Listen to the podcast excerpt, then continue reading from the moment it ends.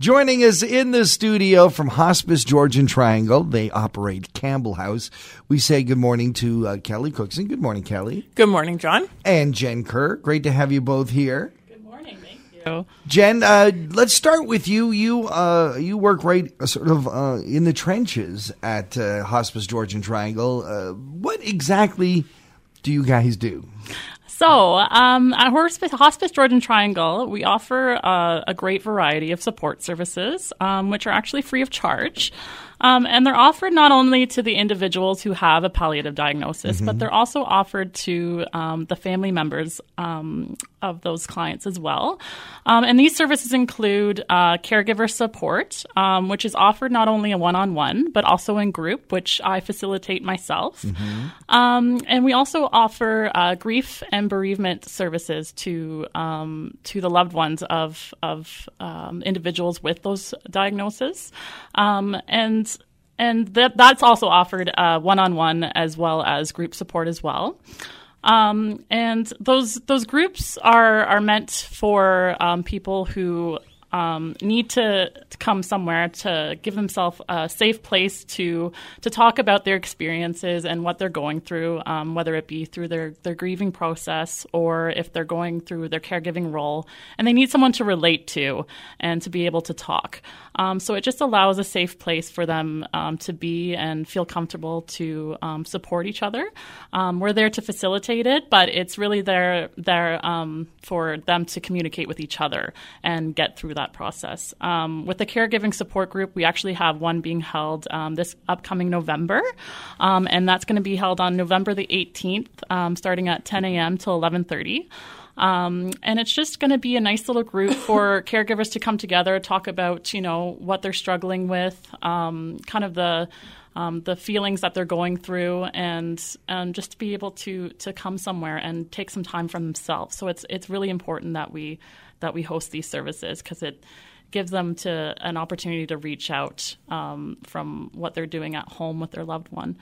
Um, and we also host a group called it's a life limiting illness group. So it's for individuals who are just diagnosed with um, a terminal illness. Um, and it offers a safe place as well for them to come and um, talk about um, their conditions and their mm. health journeys. Um, and that's held every second and fourth Friday of the month.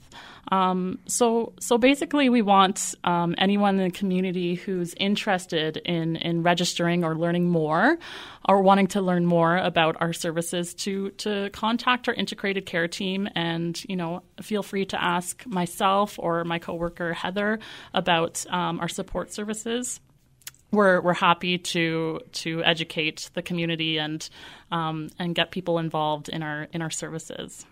It must. I can't imagine the type of work that you have to do in in the sense that. Um, you're dealing with people at the most emotional time in their lives. Um, does that take a toll on, on you and your staff? How do you, who supports you guys?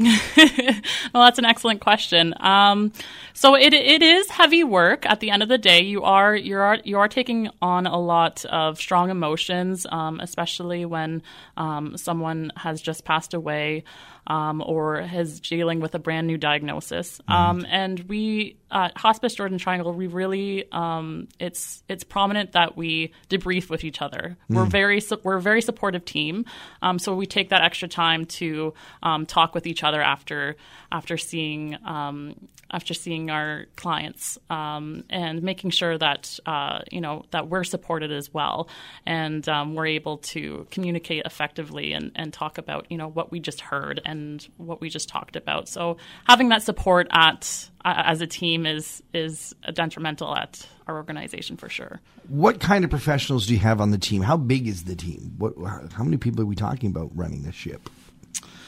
Kelly, would you mm. be able to? How many, how many staff members do you think we have? I'm now? not even sure. I know the foundation is only about four, but then the operations side, there's because you know. have to have round the clock nurses. Yeah, twenty four seven. Yeah. Uh, you have to have Nurses, grief counselors. PSWs. Yes, yep. we yeah, yeah we have um, we always have a an, an RN on staff. Um, mm-hmm. We have our PSWs. Um, and that's um, in the, the clinical side of, of Campbell House. So we, as well as volunteers. as volunteers as well. So 24/7. 24/7 volunteers, um, which are we have wonderful volunteers working for us, and they're you know they're the main. They're yeah, and if anybody is ever interested in volunteering, we are always looking for new volunteers. Okay. If you want to contact us at Hospice Georgian Triangle, we have lots of different roles for people. yeah. And uh, certainly a lot of activity. Uh, we, we had a wonderful lot. We, Kelly uh, and Janet took us on a tour of Campbell House. It was am- it's an amazing facility, but that isn't where it stops. I mean, the, the Hospice Georgian Triangle is a much broader organization. Yeah, people think of Campbell House as our organization, but that's really only part of it. That is our um, um, where our we have a residential hospice, Right. but we also service people in their own homes and in the community. We've got um, visiting members, volunteers, and PSWs and nurses that go to homes. And it's all free to those who need the help. Everything is free to everyone in our community at all times. And, and how do we do this? Well, then our very small and very mighty foundation team has to raise. Um, we get about 50% of our funding from the government, and Right. about 50% we need to fundraise every year. So this fiscal is, I think it's about 1.1 million. Wow. So every year you've got to come up with in the neighborhood of $1.5 million. Yep, and we are uh, we are on track this year. Nice. Yep. a lot of that has to do with some of the events and fundraising that you guys organize, but you also get some help from the community too. Oh my goodness, we get so much help from our mm. community. This working in this organization really restores your faith in humanity mm. because you have no idea how generous this community is. If if you, like if you're not paying attention or if you're not in the industry, Right. like it, it's a relatively new industry to me still, and I'm shocked every day at how generous this community is. What are some of the things coming up to raise some funds for uh, Hospice Georgian Triangle?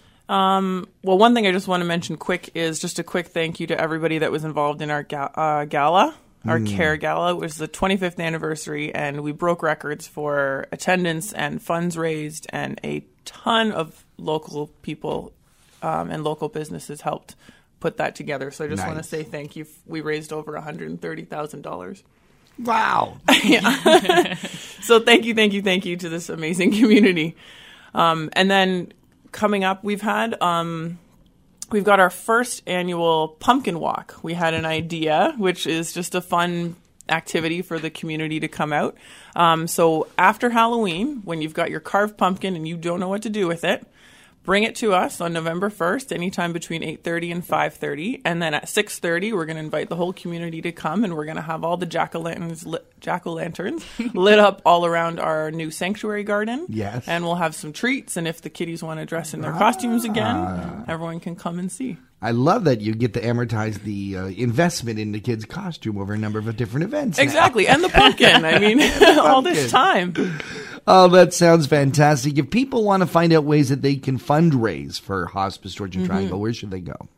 Uh, if you go to hospicegeorgiantriangle.com, uh, we've had a lot of active third party events recently. And if you are holding an event and you're interested in um, having hospice being your uh, charity of choice that would receive the funding, please reach out to us and let us know at the foundation office because we can help promote it. We can help um, with signage.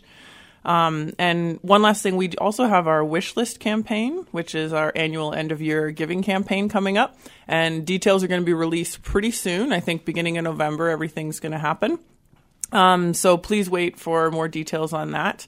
Um, if you don't have an idea of what to do for any kind of Christmas gifts, we all have enough stuff, and our wish list campaign um, this year is going to be a brand new event, and we have opportunities for people. Um, you can have a gift in memory of somebody, or just a name of uh, somebody you care about, and it's an amazing idea because these annual campaigns are absolutely integral for us to have sustainable funding throughout the year. Sounds great. Kelly Cookson, thank you so much for joining us. Uh, Jennifer Kerr, thank you very much for being you. here. Thanks, John. All the best to you and the gang in Hospice Georgian Triangle, and we look forward to talking to you more. Thank you.